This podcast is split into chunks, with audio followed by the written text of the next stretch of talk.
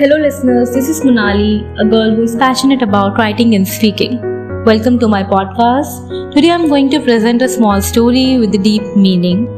दो शब्द सुकून के हमारी ज़िंदगी में दो तरह का वक्त आता है बुरा वक्त और अच्छा वक्त अभी जो बुरा वक्त होता है इसकी खासियत ये होती है कि ये हमें काफ़ी कुछ सिखा जाता है जैसे कि कौन कितना अपना और कौन कितना पराया ऐसी एक कहानी है दो दोस्तों की, जो एक दूसरे को बेस्ट फ्रेंड कहा करते थे। बहुत चीज़ें अपनी वो, अपनी लाइफ की शेयर करते थे एक दूसरे के साथ। एक दिन, उसमें से एक दोस्त के परिवार में काफ़ी प्रॉब्लम्स आती है, काफ़ी सैड डेज़ से उसको गुजरना पड़ता है।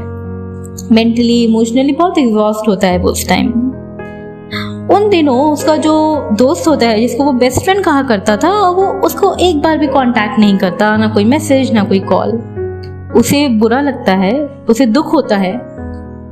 ये बात सोचकर कि वो उसका बेस्ट फ्रेंड था और उसने एक बार भी उससे पूछना नहीं ठीक समझा कि तू कैसा है। वही उसका एक दूसरा दोस्त होता है, जिसको वो बेस्ट फ्रेंड तो नहीं कहता, लेकिन हाँ कभी कभी उससे बात हो जाती है। जब वो उसको ये सब चीज़ें बताता है अपनी फैमिली प्रॉब्लम के बारे में जब वहाँ से जो जवाब आता है, वो सुन के बहुत हैरान और बहुत खुश हो जाता है। वो बोलता है कि कि तू चिंता मत कर। बुरे दिन आए हैं तो बुरे दिन जाएँगे भी। मैं तेरे साथ हूँ।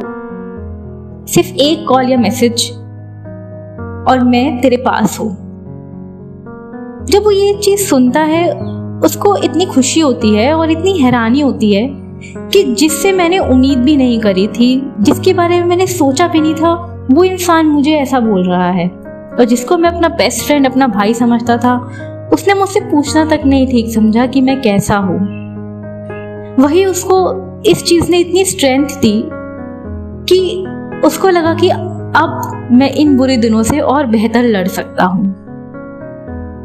ये छोटी छोटी चीज़ें होती है जो बहुत मायने रखती है, बहुत बड़ी होती है किसी के लिए।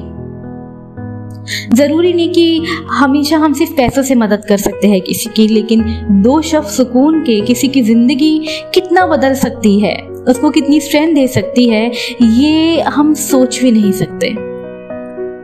इस बुरे वक्त में पता चलता है कि कौन कितना अपना है, क्योंकि अच्छे वक्त में तो सभी एक दूसरे को बेस्ट फ्रेंड कह लेते हैं। लेकिन ये बुरा वक्त हमें दिखाता है कि सच में हमारे बारे में कौन फ़िक्र करता है। ये वक्त हमें भूलने नहीं देता कि किसने हमारे बारे में उस वक्त सोचा था और किसने नहीं। आप चाहे कुछ ना कर पाए किसी के लिए, लेकिन दो शब्द सुकून के। इतना तो कर ही सकते हैं ना? बस इतना करके देखिए, आपको भी अच्छा लगेगा और किसी की ज़िंदगी में आप कितना बदलाव ला सकते हैं, ये आप भी नहीं जानते।